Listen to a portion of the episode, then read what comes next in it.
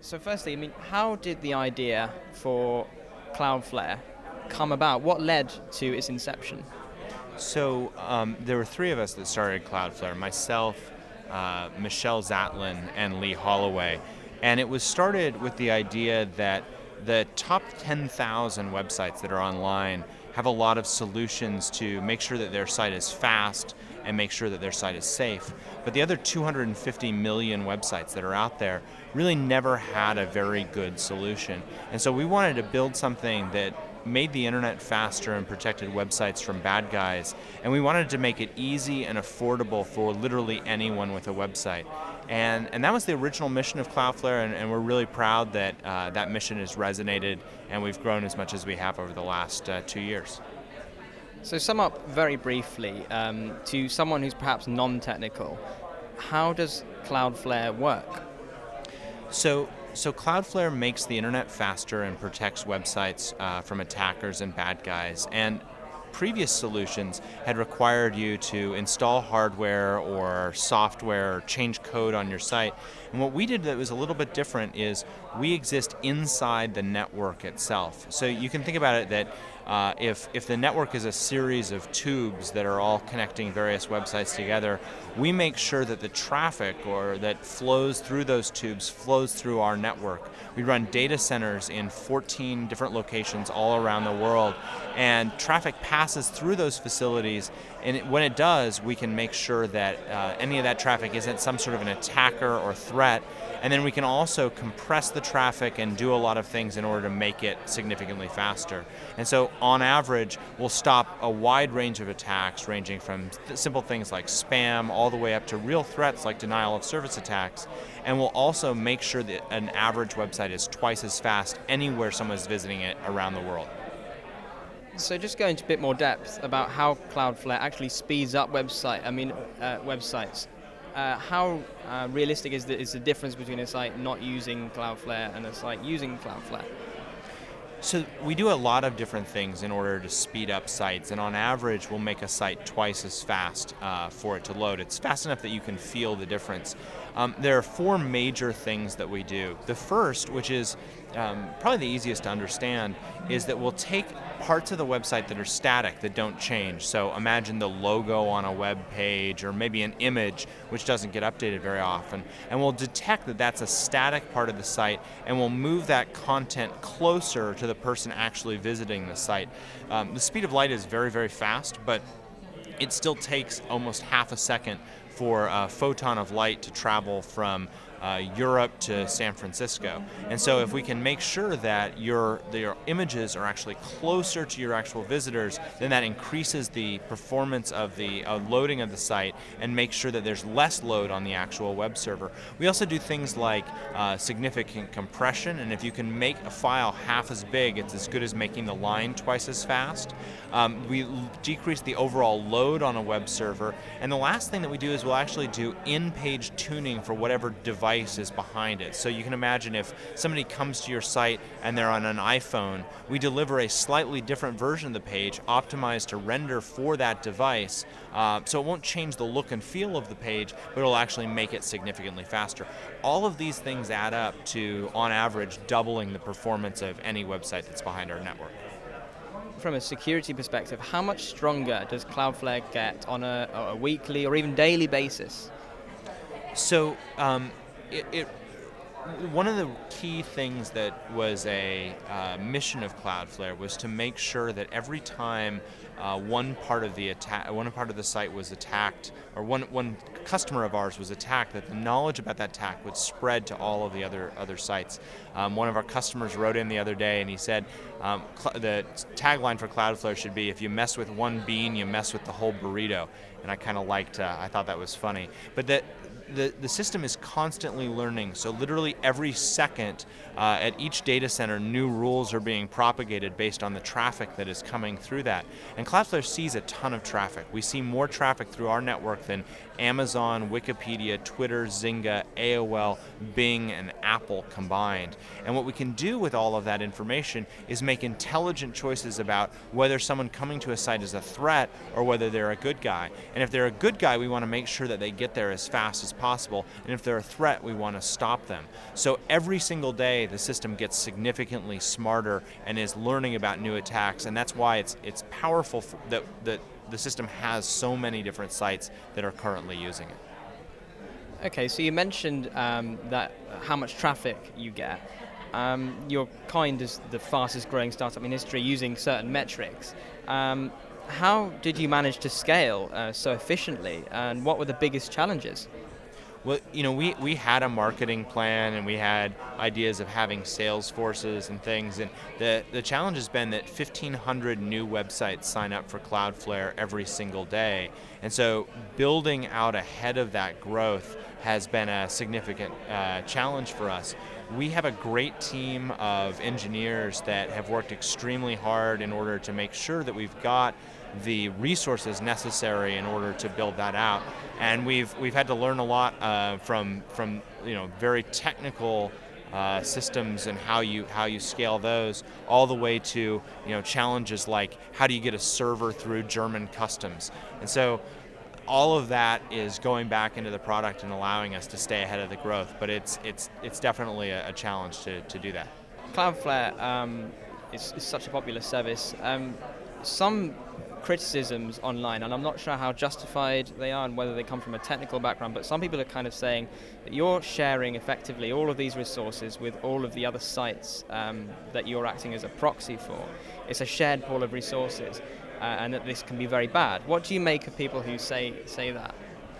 Well, philosophically, one of the one of the challenges that we've always had with um, with the security industry is that information tends to get siloed within an organization. So, if you imagine uh, if if Google is attacked and Yahoo calls up and says, hey, can you share some information about that attack so that we can protect ourselves, that information doesn't get shared from one organization to another. So when we started Cloudflare, what we said was, let's find a way that we can actually share information across a, a bunch of sites. So we'll never disclose, you know, this particular site was under attack, but we will use the information about that in order to protect uh, in order to protect other sites. That obviously is a real threat to some of the security industry, which has traditionally traditionally found that selling their services at an extremely high price to a small number of clients is a good business. We've turned that on our head and said, let's try and make this available to anyone online because we don't believe that you should have to have a lot of money in order to have a fast and safe internet site. It's very interesting about um, what you, you raise um, with regard to dis- disrupting the security industry. I'll certainly pick up on that later. Um, so, back to centralization. Um, clearly, centralization in security is a good thing. On a technical basis, uh, what happens, for instance, if your DNS systems fail? Is there a single point of failure? Uh, and do you think your customers have to have a, a high level of trust in your service? And, and, what kind of assurances can you make to customers who have these concerns? Sure. Uh, two questions there. Um, you know, we work hard to build the trust of our customers, and you know, you, you need to trust any vendor uh, that you're working with. One thing that is is is helpful in policing that trust is that it only takes five minutes to sign up for Cloudflare, but if you're ever unhappy, it's only two minutes to switch back off the system. And so that's how we track that rate, and we know when we're doing well when our churn rates of people leaving fall. And and we have lower churn rates than uh, mobile phone companies that have to you know lock you in with contracts. We never have contracts or or anything like that. So we're pretty happy about that. In terms of a single point of failure, we've actually architected the system in order to avoid that to the extent possible. So we, uh, we currently have 14 data centers around the world, and we're continuously adding more. And we've designed the system so that if any of the any server in any one of those um, uh, data centers has a problem, or even the entire data center itself goes offline, the traffic just automatically flows to the next closest data center. We know that we're not perfect. Uh, no, no service is, but we've tried to make sure that in the architecture of the system, it's designed to expect that there are going to be problems and then be resilient around those issues. And in the entire time that we've since we've been public for the last 18 months, we have only had one significant period of out- outage, and that was for about a five-minute uh, time period, and our team corrected it very quickly and, and got everyone back online. So one final criticism that I kind of picked up on is um, the issue of false positives. Uh, and blocking users from sites. And this is an issue that, um, unfortunately, I've experienced firsthand. I've seen some of our developers have experienced this issue, and I think perhaps it's one of the more pressing issues. How confident are you that le- uh, legitimate traffic is, is not blocked, and, and what measures, um, what assurances can you make that this traffic isn't blocked? Because obviously, for an e-commerce environment or for any real um, any online business, uh, blocking potential customers and, and, scaring them perhaps with a quite an intimidating page could be detrimental to their business. This is, you know, we we believe that this is one of the most important things for any security company is to make sure that you're letting the good guys in and not letting the bad guys in. And the challenge is that the bad guys are often using the resources of the good guys. So the business model of a virus writer is to write a virus to infect a lot of computers and then use those infected computers that are part of what's called a botnet in order to launch attacks against other sites. And unfortunately, it's sometimes hard to tell what is a virus uh, that's launching the attack versus when it's a, a legitimate human which is coming in. And so, what we've done is we've allowed site owners, the publishers that use our network, in order to choose the level of security that they want. So, if they're highly concerned with security, they can turn the security level up. The trade off then is that you're more likely to have false positives. And if you're less concerned about security, then you can turn that security level down, in which case there are almost zero false positives through that. So we believe that the right thing to do is to allow that choice to be the security, or excuse me, to be the publishers, allow them to make a choice about what level of security they, they want, and then help inform them about the trade offs in either of those cases. But when we, whenever we do challenge someone uh, when they're trying to come to the site, we try to give them inform- an opportunity first to see what the reason it was that they were challenged. Like your computer is infected with a virus or, or something like that. Give them the tools that they need to protect themselves, and then give them the opportunity to prove that they are actually a good guy, a human being, by filling in, you know, the squiggly letters in a box, which is known as a CAPTCHA, or doing something like that.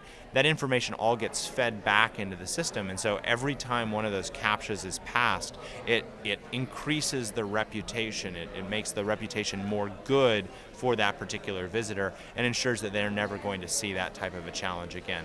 Um, but that's something that we spend a lot of time trying to refine. And again, what we believe is important is that publishers should be able to set their security level based on what their tolerance is for risk and, and their tolerance is for false positives. Uh, Cloudflare sounds like a complete no brainer to any website in the world. I mean, is there any situation that you, you would recommend not using it, or is there any website uh, or service online that shouldn't use it? Uh, and if there isn't, um, could you potentially scale to every website in the world? Our, you know, it, it, it, sounds ridiculous, but our goal is to build a service that literally powers the internet, and uh, and we're on track toward that goal. Um, we're adding more than 1,500 new websites a day, and uh, and that that rate of growth is only accelerating. Um, the sites that don't make sense for Cloudflare um, usually are sites that are doing something particular uh, that doesn't work very nicely with our system. So, uh, a site that is um, streaming content directly from, from the site itself. So, if you're doing video streaming, uh, or something like that, then then our system isn't set up to do that. That's actually much more of a job for a traditional CDN or content delivery network. And so we often will refer customers to Akamai or Limelight or some of the traditional CDN players if they're doing that. But the number of, of sites that are actually streaming video is relatively small. So if you have a site and you embed a YouTube video or you embed another service in it, Cloudflare will continue to work just fine. Um, YouTube, on the other hand, would not be a particularly good customer for us today, um, but there aren't many folks that way.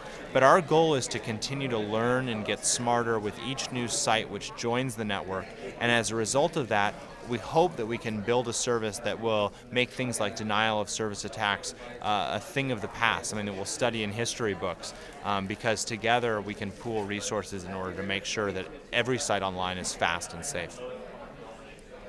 And, and this leads on to um, the, the more business side uh, um, uh, of what you raised this morning. Um, big ideas are easier than little ones. Um, and, and it's easier to inspire people to work around you if you have a big idea. Uh, what do you think stops people having these big, bold ideas? Is it the fear or is it, is it something else? Um, there's a guy named Paul Graham who uh, who started an organization called Y Combinator, who recently wrote an essay about really big ideas that that VCs would be excited to fund, but just reading them will scare away entrepreneurs.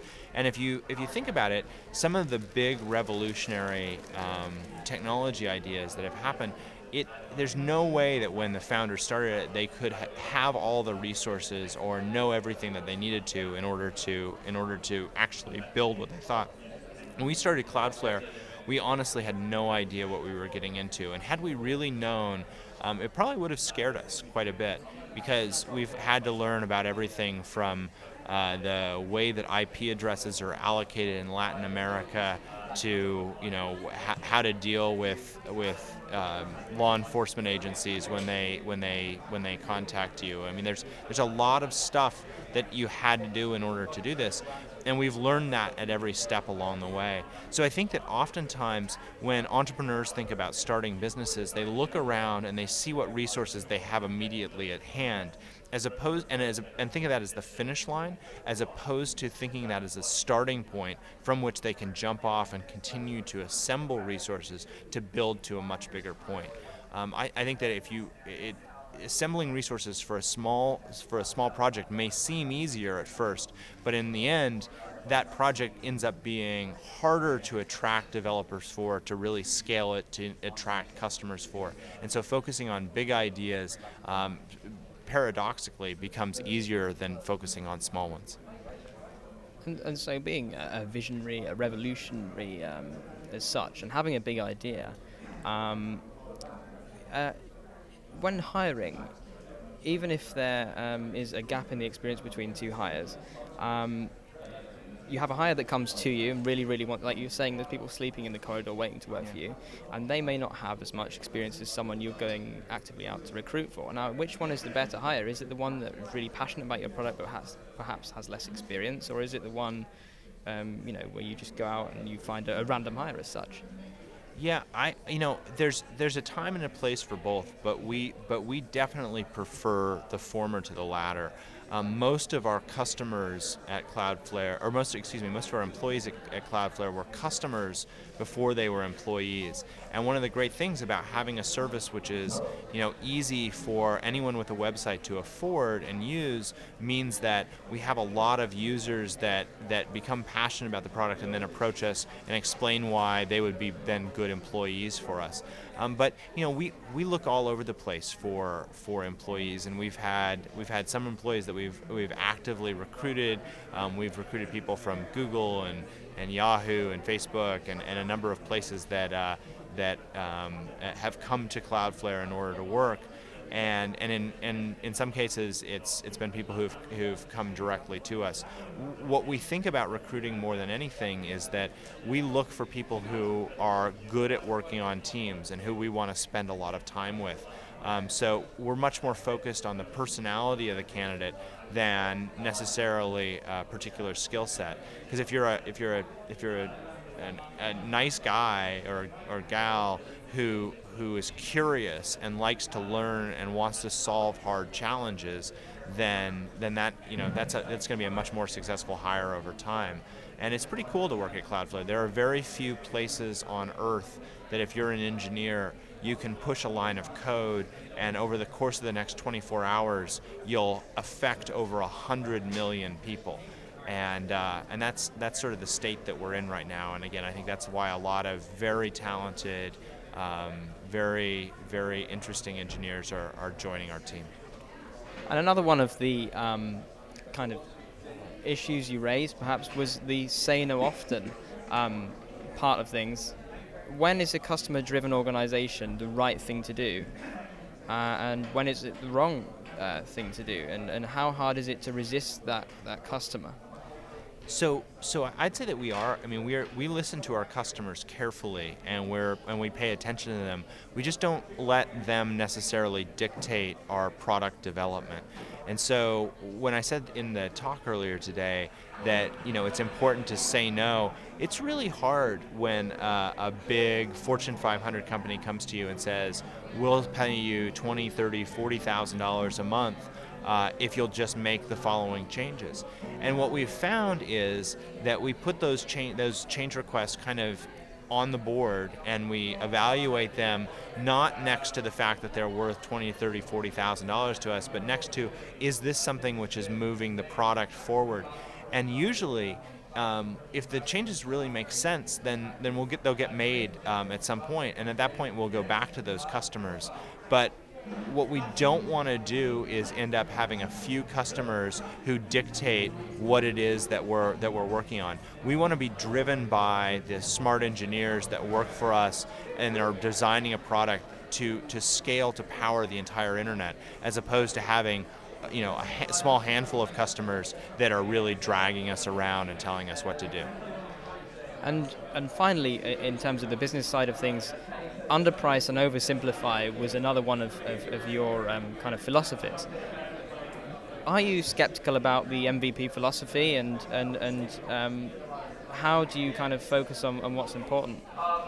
So, you know, I think that, that the ideas of um, minimum viable product, the MVP philosophy, are good. Um, but a lot of times, um, people don't spend the time with their first products in order to get them in, in ship shape to really launch. And so, what concerns me is that you know you only, as a startup, get a very short window of time and attention in order to actually get out and and and make a big splash and and grow. We had at Cloudflare really kind of a uh, our our secret advantage was that we had a, a large community before we launched publicly that trusted us and was willing to let us experiment and really get the product right before we turned it on and launched it. And that's the best case. If you can quietly test behind the scenes before you reach out, then that makes a lot of sense. But as soon as you go live, the expectations of the quality of web services are so high today that you've got to get that right from the beginning. And, and so, you know, I think that it, the idea of minimal viable products is right, but when you're ready to really launch your startup, make sure that you really focus on viable in the minimum viable product sense. Get it out there, make sure it really solves a problem, and then and then you know the way to keep that under under control is to simplify the product down to its core essence and make sure that that core essence is as good as possible, and that and if you do that, customers will really uh, respond. I mean, the final um, issue I really wanted to raise uh, and discuss was the issues of morality and um, censorship. so, in your experience, um, what kind of sites are generally subjected to more hacking attacks? You know, it really ranges. Um, we saw, uh, for example, a, a, whole bunch of, of surrogate mother sites uh, come under attack by what appeared to be an organization in China that was um, opposing surrogate motherhood. Uh, we the day before Valentine's Day, February 13th, we saw a number of uh, small business flower shops come under attack. A purely um, uh, financially motivated, essentially extortion scheme that said, pay us $1,000 or we'll knock your site offline on the busiest day.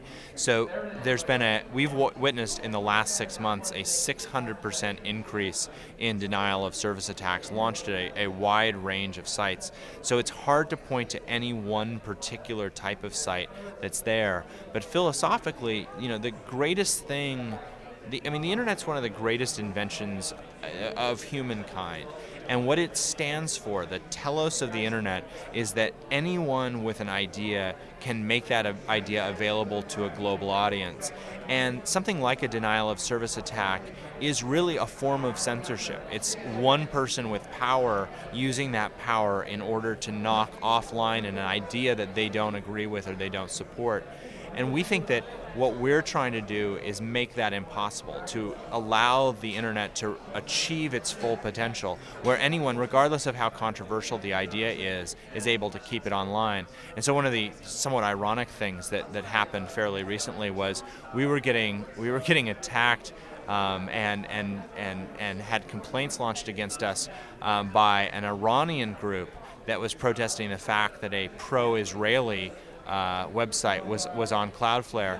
And at exactly the same time, we also had attacks and had protests from a bunch of Israelis that were protesting the fact that a pro-Iranian group was on us. And so Cloudflare doesn't see our mission as a censor. We don't think that we know what the right thing for the internet is. We just believe that the internet is a tool to spread knowledge and let anyone have access. And we want to make sure that you don't have to have a lot of money and you don't have to have a lot of technical skill in order to ensure that you have a site which is fast and will stay online even if you're attacked. So, as controversial and potentially immoral sites um, are generally subjected to more hacking attacks, is there a kind of moral dilemma in supporting um, organizations like LulzSec? Um, are there legal implications? Um, where do you draw the line? Since you're, I mean, essentially you're not hosting the services.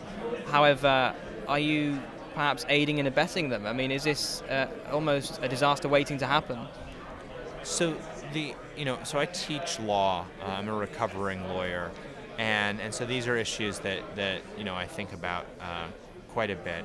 Um, you're correct in saying that we're not the host of the site, and you can't actually launch a hacking attack uh, through our through our service. The most that you can do is publish information, and so um, you know again our we're a law-abiding organization, and if a if a after due process, a court in a jurisdiction that we that we operated in uh, told us that we you know needed to stop providing service to some particular organization or another, we would probably follow that that requirement because again we're not hiding from the law and we're not we're not designed to to to hide from the law. Um, but there are two things that are important. The first is if that order ever came, and we knock someone off of our service, that wouldn't take the content away. It would simply make it a little bit slower and make the content slightly more vulnerable to attacks. Um, so it's it's a bit of a fool's errand to uh, to come after us. The second thing is, you know, it's actually pretty amazing that we've been around for for 18 months now publicly. We have had organizations uh, that ranged from uh, hacking groups like LulzSec all the way uh, over to organizations that, that those hacking groups attacked and everything in between. And never in that entire time has any law enforcement age officer ever asked us to remove content from our network. And so while uh, you know I, am not under the illusion that that day may come at some point, I think that that I've been pleasantly surprised how clued in law enforcement is to the fact that we aren't the host, that hacking can't be launched from our network, and instead, if they were to knock a service off of us, it doesn't make the content go away, it would just make it a little bit slower to be published. And so, how beneficial to your company, um, not just on a, on a technical basis, but on a business basis, um, is having hacking organizations or, or LulzSec um, um using Cloudflare? Uh, what does this mean in real terms to both, um, obviously your network, and but mainly to your your company's reputation, to the press it receives?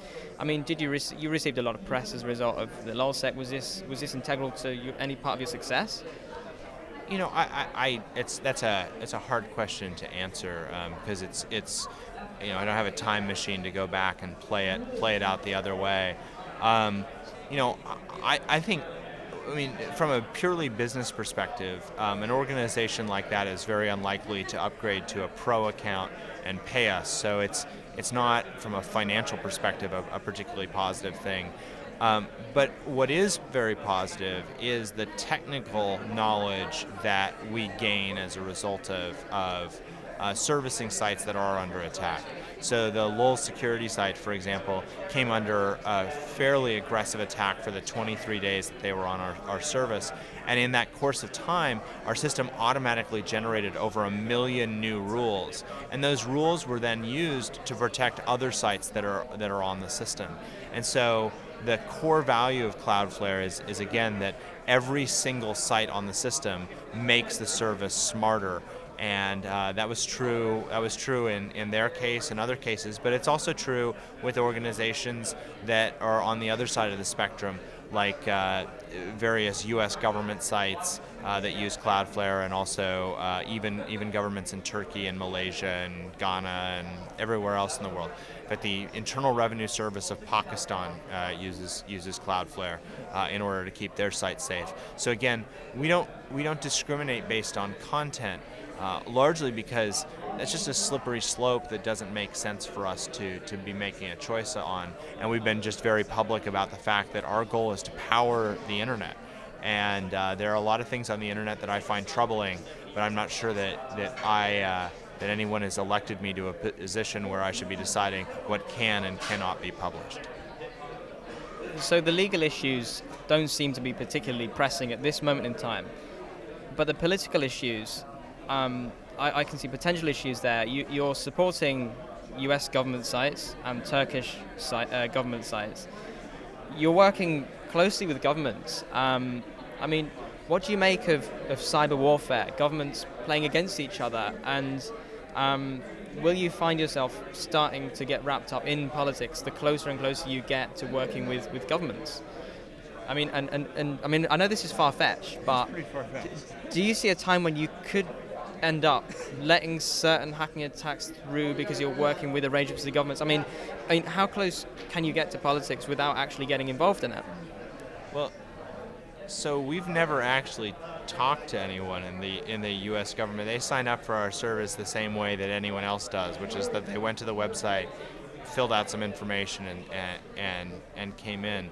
Because if and if they called us up and said, "Hey, we'd like you to protect." X, Y, or Z, you know, large site, um, please fill out the following RFP uh, and come play golf with us.